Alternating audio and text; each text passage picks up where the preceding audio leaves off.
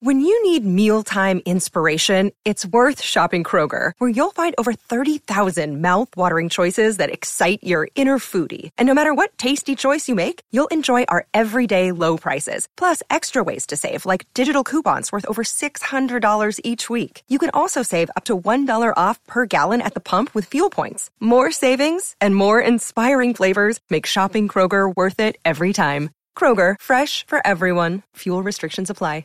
Another day is here, and you're ready for it. What to wear? Check. Breakfast, lunch, and dinner? Check. Planning for what's next and how to save for it? That's where Bank of America can help. For your financial to-dos, Bank of America has experts ready to help get you closer to your goals. Get started at one of our local financial centers or 24-7 in our mobile banking app. Find a location near you at bankofamerica.com slash talk to us. What would you like the power to do? Mobile banking requires downloading the app and is only available for select devices. Message and data rates may apply. Bank of America and a member FDIC. You're listening to a Score North podcast right now, and if you're a business owner, so are your customers. In fact, I could be talking about your business right now, telling the tens of thousands of loyal fans about you and sending them to your business. Find out how you can partner with your favorite Score North podcast. Visit scorenorth.com now and enter keyword partner. Fill out the form, and we'll get in touch with you quickly. Once Phil, Judd, Declan, or others start talking about your company, you'll be amazed at how many fans start showing up. So visit scorenorth.com now and enter keyword partner. These two guys have Minnesota sports flowing in their veins. Mackey and Judd on Score North and scorenorth.com. Yes, we have Minnesota sports flowing in our veins, and we also have romance flowing in our brains, or our veins, and brains. We have romance flowing in both after watching What Women Want for Rom Com Rewind here. We're closing in on 100 total movie reviews, and this might be the last one until we go on hiatus for a while because we got Vikings training camp coming up. So Judd's going to be Judd's viewing time is going to be spent at practice watching special teams drills. So it might Watching men sweat. Yes. Which, uh, which, yes, you can find all that breakdown on uh, the Purple Daily podcast on uh, YouTube channel. But boys, we've got action movie rewind, we've got sports movie rewind, we've got rom com rewind, where we landed here today for What Women Want, the year 2000, a Mel Gibson classic. Let's just get right into it here. Nick Marshall gets a whole new outlook on life when a fluke accident gives him the ability to read women's minds. At first, this gift provides Nick with way too much information, but he begins to realize he can use it to good effect, especially when it comes to outwitting his new boss, Darcy McGuire, at the ad agency. Mm. 54% on Rotten Tomatoes. The critics' consensus says even though Gibson is a good sport in his role, what women want is rather conventional, fluffy comedy romance that doesn't make good use of its premise. What use did you want to make? Was there supposed to be some like higher meaning to this movie? I don't really. No I have a comment kind of on it later on that I might get to in a statement, but Okay. that is kind of a goofy way to put it, though. Okay. Seventy million dollar budget because there were some big at the time of this movie. There was a couple Yep. big A listers here, maybe more. Three hundred seventy four million dollars at the box office. This was a huge Yeah. blockbuster hit in two thousand.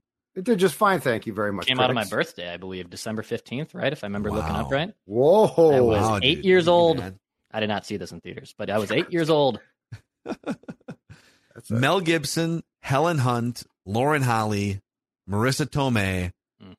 I thought I saw like a young Adrien Brody at one point working in Um, the working Not in the ad him, agency. but uh, the main woman in American Horror Story sagas. She's the assistant, I believe, that dates the European guy. I gotta look it up quick. Okay. Um, you'll know the name once I say it. Lauren and then Holly. the gal, yeah, I said Lauren Holly.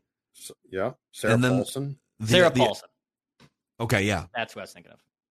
yeah. And then there's the the, the the gal who plays the Yeah. the woman who is about to kill herself at the end. She's in like every rom com around this time, this like early 2000s. So, um, production notes. The biggest one I have here is that Mel Gibson was on top of the world around the time of this movie. He's coming off throughout the 90s, like late 80s, 90s, four Lethal Weapon movies. He's coming off of The Patriot, also came out in 2000. So he had probably the, the two of the biggest movies of the year in 2000. And then Signs came out like a year later, Ugh. which was another Wow. Great movie. Love signs. Yep. So, and then Helen Hunt, man, she was also just like 90s into the early 2000s. These are two major A-listers. Lauren Holly coming off Dumb and Dumber like four years earlier. Yeah. This is about And three years Marisa after Twister, right? Twister was 97. Yep, somewhere in there. So she was banking it at that time. So, a lot going on here. Um, let's start with Judd here. We'll go around the room. Statements about what women want. Okay, my first statement is on the uh, two aforementioned main characters, uh, played by Helen Hunt and Mel Gibson. Um, Nick and Darcy are both despicable people. Wow. Nick and Darcy are both very, very despicable. Um, I, and, and they don't try and hide it, but it's sort of hard to root here because Nick, you know, at, at the end, he fully admits that he took his power and basically abused it to steal Darcy's thunder. And Darcy, you know, is is talked about through the film as a mover and shaker herself, a shark, if you will. So, like, this is two this is two characters that were very deserved each other and there weren't any there weren't a lot of redeeming qualities hmm. to them because they both basically tried to further advance things for them and in nick's case he had you know a pretty special power and he used it just to make himself try and look good and to push push darcy out because he didn't trust her to start the film So, okay, you kind of like the second thing you just said there opens up a whole new can of of topic, which we'll get to. But I don't. I, I- I definitely had notes about how Nick is a Yeah. despicable, disgusting human. I don't know that I would say Darcy is also like. Why do you think Darcy is a despicable human? What Well, did she ever do in this movie that was like, oh my god? well they, they had talked about her before before the film or before she appeared and she was coming o- over from a company and talked about the fact that she, she had been a shark now nick might have been ma- making that up but like at the end where they're like gonna get together still and she says well i guess i'm i'm going to have to fire you but Yeah, does that, and Of course, you have to like, fire him. Yeah and break up with him. Why I would mean, you even want to date him at that point? but Like, that's guy- my point though like she's a gonna freaking date- chimney, dude. Like, I mean, like, she's like still gonna date him. I I don't like either one of Hmm. these. I I actually at that time I did like both actors. I didn't like either one of the characters much because I mean, yeah, why why would she be like even consider dating this guy when he just fessed up that he basically used your ideas before you you could because he knew what they were. how that whole premise by the way i don't know how is it provable like if so he stole Yeah. her ideas that were in her head I right thought that too. Yeah. so if you're her would you think that would you think that he stole your ideas or would you think that you just work really well together and that you like have the same thoughts Right. on on ad strategy the end is very weird because it's almost like we have to wrap up this film. So like we're just gonna leave these questions hanging because the film's done now. Go home.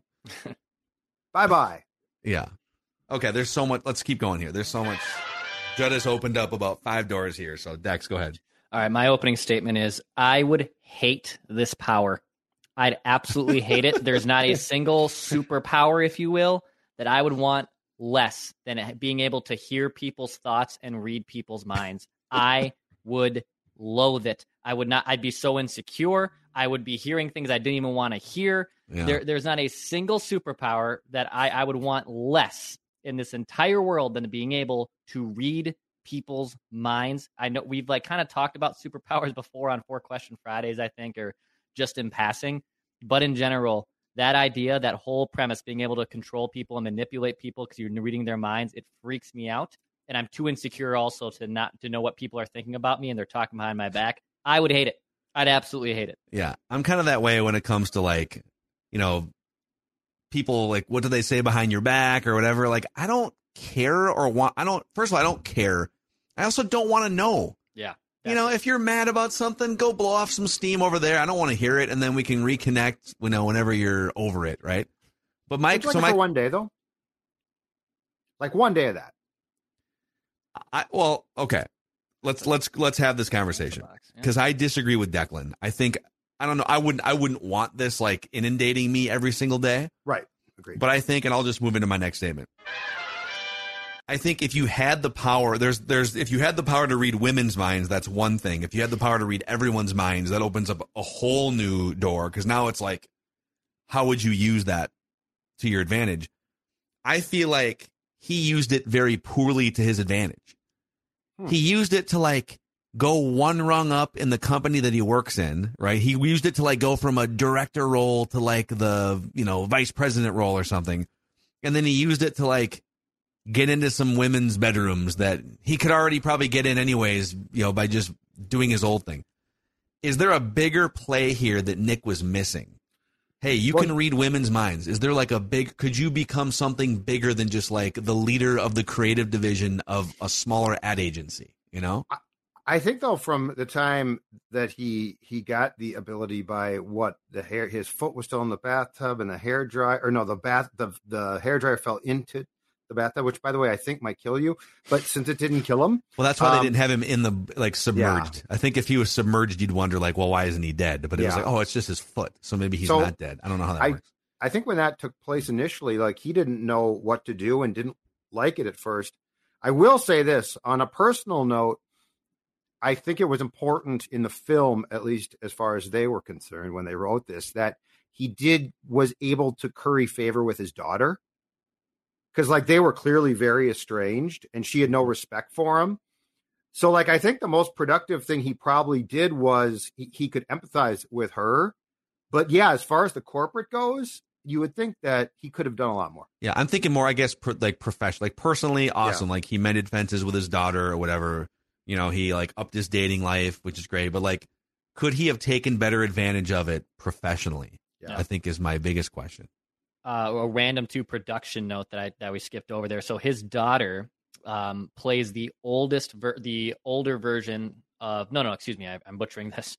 Uh, the HBO series The Last of Us, which just came out. It's based off a video game. It was a very popular show in in the fall here in HBO. That daughter is Ellie's mom. That that you get to meet at, at the end of the series, and I was trying to figure out who she was, and I looked it up, and she's Ellie's mom that gives birth to Ellie, and then Ellie's immune from all these zombie apocalypse life that's going on and that's the premise of the last of us um, but i could not i was trying to think for the life of me who that was too it's oh my god it's ellie from from the last of us too for those fans out there too Okay. Do you think just real quick back to the to the question here? Do you all right, I know that Declan doesn't want this power, and I would feel like I I kind of like I don't know. This feels like almost too much. But if you had the power, how would you use it professionally? Like personally, there's only so many you find a great woman or something, right? Like whatever. How would you use it professionally? How would you use it to like make money or gain professional status? i would interview every gm in town and read their mind and then use it for my advantage on scoops Okay.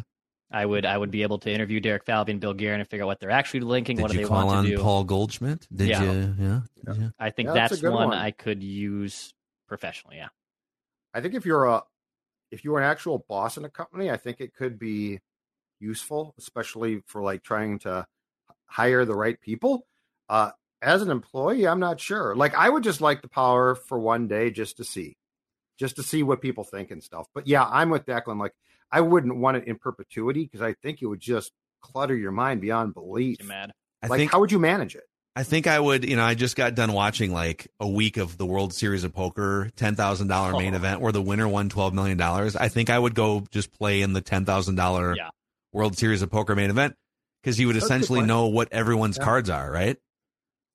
Yeah. Now, if you could only read the women's minds, then there's only like 5% of the players are women. So you'd have to find, you know, some other way. But yeah, I don't know. I feel like, I don't know. I think he, I think Nick, Nick, Nick should have thought bigger, maybe. I think Nick is at the end of the day a incredibly simple guy. Like there was a lot that in- indicated that he was he he was sort of the Riggs character without the aggressiveness. He was. Yeah, he Like, was like a just sort of corporate Riggs or something. Yeah, he's just playing sort of Mel at that time, um, or or I should say certain Mel characters, because he he was actually in some some good films in which he played much deeper roles. Yeah. Back to me. Yes. there, there's a common theme here that I feel like our films, because they're all from around the same, or many of them are from around the same era. But the common theme is this: Marisa Tomei is an absolute jewel. Mhm. Marisa Tomei uh, makes every film that she is in, big parts and small, better. Um, this was she was great again, and it's not that the role is huge, but she plays that sort of spurned gal slash girlfriend so well, and it's funny, and she's got she's just she she had the full arsenal of acting ability that I thought was just fantastic. I would argue that in this era, and she made a lot of coins, so but Helen Hunt was sort of a one trick pony. She always sort of just played Kind of Helen Hunt. Yeah. Yeah, which is fine, but I mean, she's sort of uh, it's sort of boring at times. Marisa Tomei is the exact opposite. Never boring, hilarious. Um, I just thought that she was an absolute uh, a queen of this era of films when she appeared in them. But here's uh, on uh, on Helen Hunt for a second because I just pulled up her list of movies too. So she had a crazy run. You see how this budget got so bloated. So she was Twister, like Judd said in 1996. As good as it gets with Jack Nicholson in 1997. Yep. And then, let's see here. Then she didn't act for a few years. Uh, Castaway and Pay It Forward in 2000, plus mm-hmm. What Women Want. So all wow. those in the year 2000. That's yeah. why she could basically retire. And so from that point forward, she and she was in other stuff too. But boy, that's like that's a really crazy run of four big time blockbuster movies. Yep. And yeah, Marisa Tomei. Love Marisa. It kind of feels like she's always in like either the the really good sort of B level movie or she's like the the C star in an A level movie, right? Yes, and she's she's perfect at it. Yep. She yeah. embraces it. And she's been in other like other stuff too that's bigger, but, but yeah, she's uh she's pretty excellent. All right, back to Declan. All right, I feel like my statement was this is there is some unnecessary physical humor in this movie. There are times, yeah, dude. Yes. There are times that Mel Gibson is trying to play Chevy Chase, and it it was really confusing for me to watch that whole bathroom scene, which I know gives him eventually the power, but he's tripping on pearls and he's tripping yeah. on things, and the nylons don't fit. He's trying to be Chevy Chase, and this movie it has nothing to do with being physical humor. It's just yeah. supposed to be, you know, this ad agency guy who can read women's minds and manipulates it. There, there's like then this weird theme of this movie that they want him to be Chevy Chase. And only hmm. like Chevy Chase and Chris Farley and Jim Carrey, like that is a very specific breed of acting. And it's great. Steve Martin too. But I have no idea why for parts of this film they tried to make Mel Gibson into Chevy Chase, and it was very confusing to me. Yeah, well, then there was the God, there was that creepy and I guess this kind of blends into one of my statements, which is Nick was just really creepy for the first three quarters of this movie. Oh yeah, yep. Because because there was that one physical comedy scene where he spills coffee on that woman's shirt or blouse, and then he like starts to wipe it off her. Yep. And then, of course, instead, like if you would never put that in a movie in 2023, oh, it's kind of amazing how uh-huh. how fast times have changed. But even it was just like I don't know. He's not. Yeah, he's not. Mel, I don't think of Mel Gibson as being like that type of actor. But he, I actually thought he played it off pretty well. Consider it was a pretty. This might have been one of the more like wide ranging roles that he was ever asked to play in his career.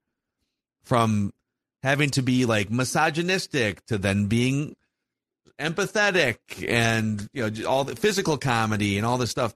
On the creepy front, God, my list includes spilling coffee on the gal's shirt and then wiping it off and copping a feel. He like squeezes her and she like laughs and kind of. Uh, he tells the chubby gal to stop eating the donut as he's walking by. Like, ah, maybe maybe you shouldn't. Maybe not. And then he's at the coffee shop, and then we find out later that Marisa Tomei actually really did want to go out on a date with him, but like before he could read her mind, she tells him no like a hundred times, and then he grabs her hand and like forces her to say yes to go on a date with him. Yeah, that's just um, like, oh, that'd probably be an issue.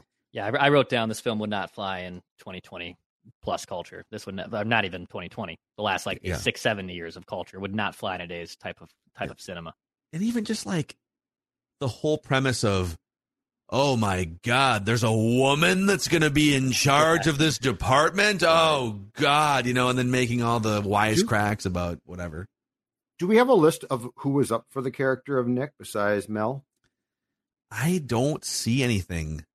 Because dex is right you know who who at this time would have been a prime candidate? Jim carrey Chevy Chase by that point's too Yeah. old. Yeah. But Jim Car- Jim Carrey was doing a ton around then, and he could have been a candidate. You know, I'm what? trying I to think, think the, the the- problem with Jim Carrey at the time is I don't think you could take him seriously as like a romantic partner in a I movie. I agree. I think He was uh, he was too much of a goofball in the late nineties. Yeah, it depends and, on what- on- and now. on how he played because I mean his his ability to at that time turn on a dime for characters was really impressive. like M- Mike Myers. You know, was big with Austin Powers around this time, but I don't, yeah, Mike Myers wouldn't have flown. No, that wouldn't have worked. no, because Mike Um, Myers doesn't play enough. Like like Jim Carrey is so good right? that he he can actually transform himself. Mike Myers, no chance. no, no, Chevy Chase, too old. yeah. Steve Martin too old. Yeah, That it just wouldn't work. I should say. Yeah. Yeah. Oh, we should mention too, unless maybe you guys did and I just didn't hear it, but Alan Alda was in this movie and Yep. he was one of the stars of MASH, one of the all time Mhm. popular Oh, God, yeah. TV shows Yep. In, in, fact, the seventies and eighties. in fact, my my mom went to high school with him. Really? California. They're the same age. Well, she's dead now, but they were the same age. Yes, Wow. in California, that they were high school classmates and and friends, I guess too. Wow, that's crazy. Mhm. That's a great fact. Yeah, Ma- Mhm. I still I think MASH is still the most watched non-sports TV Yes. event, right? I don't think it'll be eclipsed because at that time there were cable was around, but it wasn't prevalent yet. So I don't think it'll be. What sign? It didn't But- Seinfeld's finale come close? Isn't that wasn't that second? I think. I That's think very that was. Yeah, yeah. I remember that and yeah, that last that last mash, which is a real interesting episode, a real downer, but uh yeah, that was crazy. Yeah, and then we haven't met like uh, in terms of cast. Bette Midler was the was the like psychiatrist or whatever that Oh, I forgot. I didn't know that was her. God, I Bette didn't. Midler I, was in this movie. I didn't think of that. So my next my next statement is this film this film for its obvious flaws is absolutely genius though because this proves what happens when you put an all-star cast with what was probably at the end of the day a mediocre script.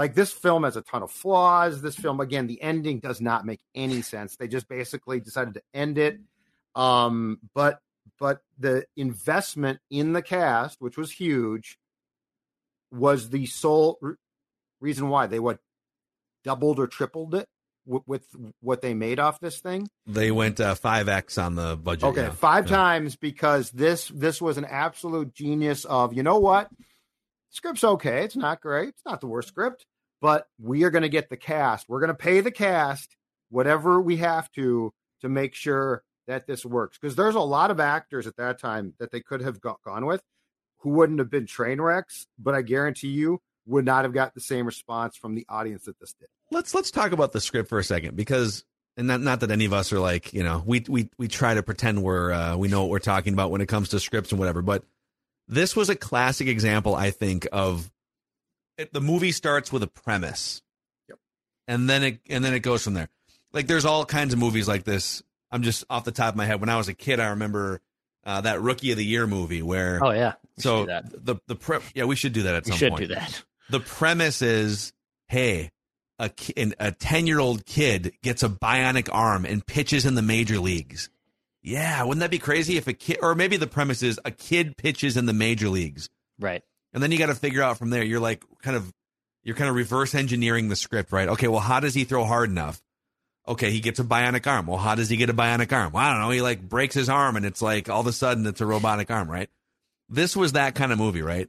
Someone came up with someone woke up in the middle of the night and was like huh what if a man could read women's minds for like a week and then it's like, well, how? Okay, how would that happen? Was he born with it? No, because it'd have to be a guy that like stumbles into it in some way, right? Yeah. Well, how would how would it happen?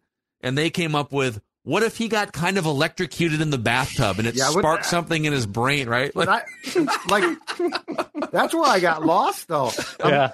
Like but of it all was the just ways like, yeah, let's just, yeah, that'll that'll be what Like, hell, happens. It'll be great. Yeah, that's like- fine, huh? Santa. it it would have been more like plausible in a fictional film if like he had been befriended by you know because he he was out he was not good uh to his his girlfriends and women in general it would have been more plausible to have like a guy outside a bar say i can give you a gift or something you know like Yeah. Like a, gets oh, like a like a and- like Yeah. a genie or Yeah. something. yeah yeah like a genie as, as opposed to yeah yeah i'm gonna i'm gonna barely get out of the bathtub but not get out fully and i'm going to uh, be So you you would have rather them they were walking the line of like what's believable and not obviously because not walking the line they had crossed the line. It's like oh a man could be one. You'd rather Yeah. them go all the way and be like yes, just go- have yes. just have some like street vendor guy that has Just- magical exactly. powers give it to him. Just go Okay. with it. Yeah. Yeah, I could see that. All right, let's let's kind of continue down this path too, because as I progress through the film, and I understand it kind of ruins a little bit of the plot, but I don't think the mind reading part is necessary in this film. Like I kind of would have rather just Hmm. saw Mel Gibson being this womanizer guy working at an ad agency who has a woman boss come in and then he's trying to woo her. Like I I don't know I, Hmm. I can't provide necessarily what the solution would be if he couldn't read people's minds or women's minds, but I don't think it was necessary. Like I, I kind of I would ra- The whole I would have film, rather though. But, I but dude, it is literally the whole like I- I every laugh in the movie is because of it, Right. pretty much. but I would have rather liked and enjoyed a movie where it's just him trying as this big bravado guy trying to pursue her and trying to figure out who she is and what she's like. I I really just thought at the end of the day the mind reading part is not necessary in this movie. Probably So what would okay, all right, Declan. So what would your all right, Hollywood director, writer Declan, you're gonna all right, what is your elevator pitch for this movie to uh you know, Paramount Pictures? You got 30 seconds in an elevator. What's and you're not and it's not gonna be Mel Gibson reads women's minds. What is the pitch? All right, so Mel Gibson is a hotshot womanizer who works at an ad agency, and he gets a new boss that comes in, and every single time he's trying to woo her, she figures out a new wrinkle that he is just a piece of crap womanizer, and then she eventually starts falling in love with him. That's probably what I would have said. I don't think that gets greenlit by Paramount That's- in the and that's elevator. fine. man. I think That's it's been totally done okay. before. Yeah, And then and then Judd comes in and says, "Scrap that idea. What if Mel Gibson for a week can read women's minds cold, everything they're thinking?" Yeah. And now they're like, Oh. yes, Paramount, greenlight it. Yeah. But that's also like the marketing hook to the movie, right? yes, Hey Yes. everyone, Mel Gibson can read everyone's mind. Right. It's gonna be you. What you know? What's he gonna stumble into? And it probably just by default, because of how it, it was structured, it became a, a big time date night film, right? Mm-hmm. Because it's like the guys will think yeah. it's funny and the women will think it's really funny. And so, yeah, I think if you just stripped it away and so, sort of Clooney-nized it at the time, there we go. Clooney. Yeah. yes, yes. Clooney, I don't like, I'm Good sure it does okay, but then it just loses the whole. I feel like there's a bunch of like Clooney failed rom coms because of there's no hook. Sure. It's just like George What was the one he did with, was it with Meg Ryan? Clooney did, uh, Dawn, Dawn and I went to see it in the theater in the Let's early look it up. I gotta look it 2000s. George He did did, a one with movie. J Lo, I think. Yeah, no, this was not no, no, because Dawn has a crush on Clooney, and I think it was, I think it was a Meg Ryan film. Let's see. Definitely was Let's pull not- up his. I don't remember J Lo. All right, George Clooney filmography. He did that Up in the Air movie was really good. Love that movie. Great, Anna Kendrick is so good in that. Yeah. She is. Okay, money. so I'm just going to read through some George Clooney movies here. I would have All right. Sight. What was that one? That was like kind of a thriller, Okay. crime comedy kind of a thing. Judd, there's one where he did with Michelle Pfeiffer and Michelle Pfeiffer, thank you. One That's an fine okay. day. One fine One- day, yes. One Dawn and I went to see that in the theater. Okay, what what year was that? that was 96. '96. Oh God, see, I'm getting 2000. and then I he did the the track anymore. Peacemaker with Nicole Kidman in 1997. He did a bunch of stuff, but but again, these are all like forgettable, sort of like Yeah. oh, it's like there's like a romance story, but none of them have the pizzazz of Well, no, it's just because he was. Dude, George Clooney would So have been good-looking. great in this movie. If Yeah, you replace Mel there we go. Gibson with George Clooney, Yeah. I like it a lot more. Except I don't think he would have agreed to trip on marbles and electrocute himself. you don't think his agent would have drawn a line there? I said, think he "Oh, would have oh, my been like, "That's not how George. Some- that's not how George acts." that." Yeah, Some George- bartender pours him a whiskey neat and he, and he takes too many of it and then too much of it and then all of a sudden he can just read people's minds. something. You know Yeah, what? you get to that sweet spot of drunk. That's a It's better like, idea than what we got. Yes. I, I'm I'm with you on this. How they got there, I didn't like. Yeah. All right. Um, my next statement is this era of movies and TV shows loved to glorify working at ad agencies. Oh, yes, I have a statement on this. Dude, you had What Women Want. You had How to Lose a Guy in 10 Days. You had Mad Men coming out a few years after this. I think that was like maybe five or six years after this.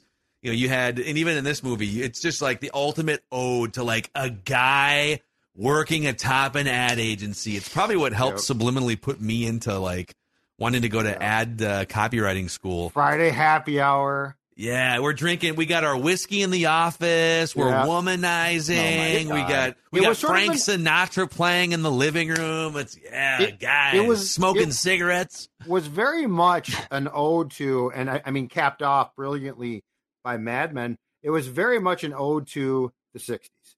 Yeah, Because you're right, it was all about the '60s. the glory days. Yeah, let's let's and let's get in. Let's make the big pitch to the big company. You know. misogynistic too, which is you know the '60s. Yeah, Yep. that's Totally. a great call. Just Great and there's call. probably other ones too, like just ad agency themed movies and stuff. But it really it was just like if you wanted, if you had any aspirations to work at an ad agency, ad agency, these movies and TV shows just put gas on the fire. Right. Any other statements from you guys? I got one more. Um, and so when his daughter goes to prom and he and she's upset because the boyfriend thinks that that they are going to consummate the relationship and then she doesn't want to and blah blah blah. Yeah. Um, I would guess that the price of your high school prom being at the Drake would put said high school out of business. so I, I I'm curious how how many high schools have rented and correct me if I'm wrong here folks in Chicago but I saw that like extravagant you know prom at the Drake main ballroom. Um the Drake is a or at least then was an elite hotel in downtown Chicago. I mean ordinarily aren't high school proms lots of times at the high school Well, Uh, not necessarily. No, not uh, in cities, not in not- big cities. Not M- Buffalo High School. Well- no, we splurged for the Earle Brown Entertainment Center. Yeah. okay well anyway like It occurred at- to me. I, I had two. I had we we rotated at least. It, now it's not the case anymore, but we rotated between the Landmark Center and the River Center every other year at my high school, and then a lot of other ones. I we had a family friend Makes who just graduated from high school. They did theirs at MOA. It was at Mall of America at in the park, like in Camp Sure. Snoopy, if you will. That That- is that's where, where the their prom was? Yes, Like music and everything? yes, and then even Target Field's been in one too. They use the Legends Club as as That'd a, kinda as a prom site. Well, they're Yeah. always trying to rent that out, Mhm. and the Vikings are too. They're they're both in competition for like events, weddings, and stuff like that. Yeah. Be kind of cool, dude. Do Yeah, you, occurred to me that prom at a Drake would be- stadium? The Drake would be very very pricey. Uh, it, it- it is weird that Phil brought up the How to Lose a Guy in 10 Days part because I feel like this laid a lot of precursors to that movie. Or like laid the groundwork to, because I wrote that down verbatim. Like, this feels Yeah. like a prequel, kind of, to How to Lose a Guy in 10 Days with a couple Yeah. ad agency stuff. That's just linked The guy that the, the the swashbuckling guy that's cocky and everyone eats out of his hand. The But chemistry womanizer in who that needs to change. The chemistry in that film was so good. I thought compared to this. I don't know. Well, that's kind of a kind of a spoiler alert, I guess, for the next category. Do you guys have any other? Before we get, well, we can get to that category right now. You good? Dex, Dex? I'm good. Yep. I'm Okay. all right. Trying to see. Uh, I think I'm good too.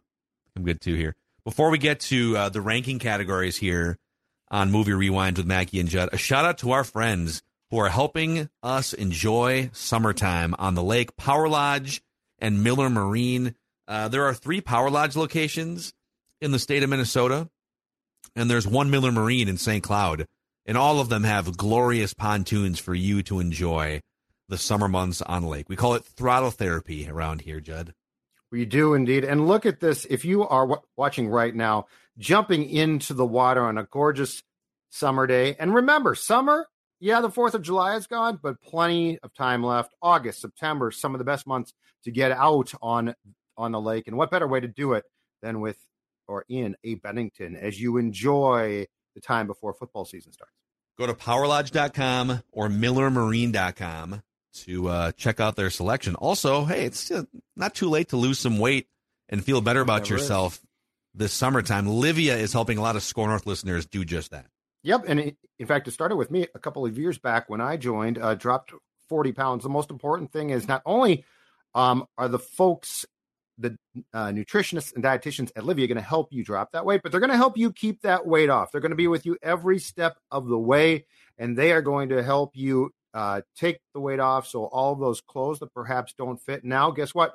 They're going to fit. And join today. You're going to get fifty percent off your personalized program you can lose up to 10 pounds or more in your first two weeks. Imagine that two weeks in, and you are down 10 pounds or more, and now the weight is starting to come off. And the best part, as I said, is it's going to stay off. You're absolutely going to love it. Voted Minnesota's best weight loss program year after year. 855 go Livea, livea.com, L I VEA.com. Livea days have arrived. Take advantage. This is Tom Barnard. Can't get enough of sports talk with Phil Mackey and Judd Zulgad? Tune in to the new Tom Barnard Show podcast Monday through Friday as Phil and Judd join me to discuss the latest sports headlines and whatever else comes to mind. Just download the Tom Barnard Show app wherever you get your podcasts or visit tombarnardshow.com. It's another way to get more from me and Judd talking sports and having fun with Tom, and it's all at your fingertips. Download the Tom Barnard Show app now and join the conversation. All right, boys, we got two categories here. I want a That's the wrong button.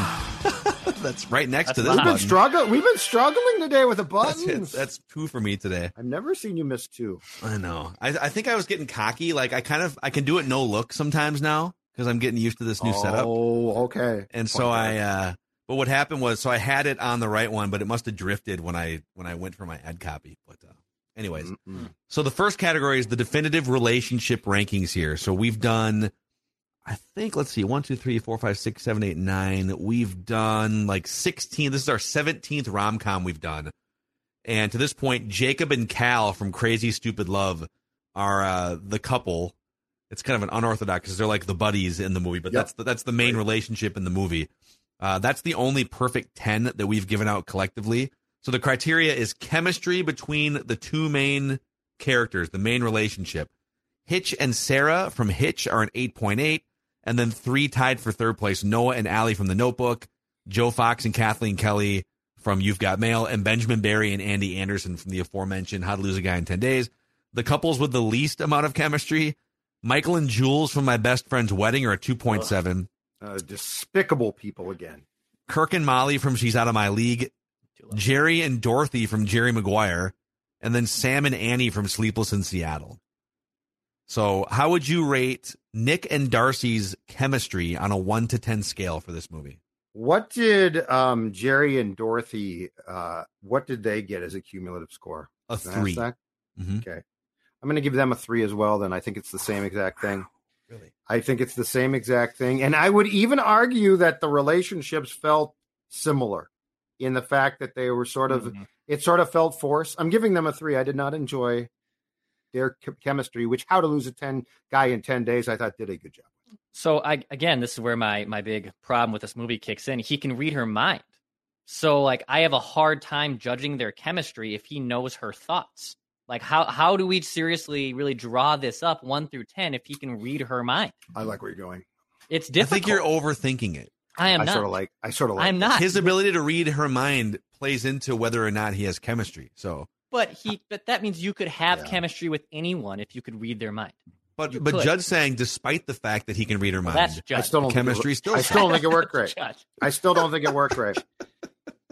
Uh, for me, I'm gonna give it a five because it's Yeah. just I, I can't really give it. It's it's not perfect and it's not one of the best ones we've done, and I don't think it's it's certainly not as bad as Jerry Maguire. It's not as bad as my best friend's wedding. Um, I have a soft spot for for uh, she's out of my league, but I would give it a five because I think that's only as fair as I can do it if he can read her mind. Yeah, it's a it's a six for me. So I guess I'm the highest, but I'm I'm also not. I, it- the more we talk about like George Clooney, I think George Clooney would have found a way to make this a nine between those two. I think you're yes. right. I You think you're know, right. even the way that she Yes. Exactly. she kind of looks at him the entire movie like he's an alien. Yeah. You She doesn't trust like- him. She clearly doesn't trust him, Yeah. And then it turns out she had reason not to trust him. And even just like so there's like the character chemistry, but then there's just like the actor actress chemistry. right. And it just it kind of felt like yes. Mel Gibson Well- was playing Mel Gibson and Helen Hunt was playing Helen Hunt and they like merged together in some scenes. That's kind of how it felt to me. And part of what I like is is just to, to go back to one of my statements. At this point in time, Marisa Tomei's character, I thought had, and it, it could be combative, but had good chemistry with the actor. Like like her and Carell are hilarious. I thought, and now Yeah. she hates him supposedly, but but I think that if you go back and look at this run for Helen Hunt and Phil, like you said, it's pretty impressive. I don't know that there was one where I'm like, oh my god, the chemistry was good. Because Maybe she- Twister, Twister, I didn't like. Uh, the the uh, the tornadoes were cool at the time, but the chemistry's not great. You know, Her and what, Bill she's Pullman, just- right? She's just kind of a lone ranger, maybe.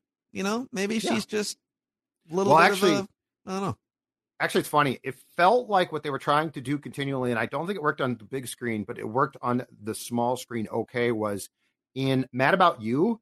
Her and Paul Reiser were believable, but I don't know that we ever got that in a in a film. Yeah, yeah, that's a good point about the the, the TV show. I guess I had because that's that's also how she's like. That's the launching pad. Yeah, just uh that yeah the the '90s kind of started with that for her. I think it was on So- after Seinfeld, right, or before Seinfeld. I don't remember 90s. that specifically. I'm pretty sure. Yeah, it, Hmm. it did well. Those were more like Really well. adult targeted TV shows, and I was a, a kid No, looking I for was- Full House and Step by Step. but uh, that makes it a 4.7 out of 10. Uh, so it's just ahead of President Shepherd and Sydney Ellen Wade from The American President, and just behind Melanie and Redneck Jake from Sweet Home Alabama. So, Yeah, that's another one. and that brings us to the overall entertainment value of this movie on a 1 to 10 scale. The only perfect 10 we have in the rom com department is Crazy Stupid Love. Forgetting Sarah Marshall, Hitch, and 10 Things I Hate About You, all a 9 or above. At the very bottom, uh, the lowest score we've given out is a 5.3, tied uh, between My Best Friend's Wedding and The American President, Sweet Home Alabama, and She's Out of My League, and Fever Pitch, all below a 6.5. So those are the, the worst. 1 to 10 scale, how entertaining was this movie? You know what? So I've ripped it quite a bit, but I'm going to go back to what I thought was the most important thing, which is the casting is really good. So like, yeah, the film doesn't necessarily make sense, but it's not like it's not like oh my god, this film sucks. I'm going to give it a seven. I thought it was entertaining. I thought it was Okay. en- like as far as a mindless film goes. Mhm. Um, it didn't ask a lot, but they the fa- the fact that they paid so much in casting clearly paid off because it wasn't like, oh my god, the acting sucks. It didn't suck.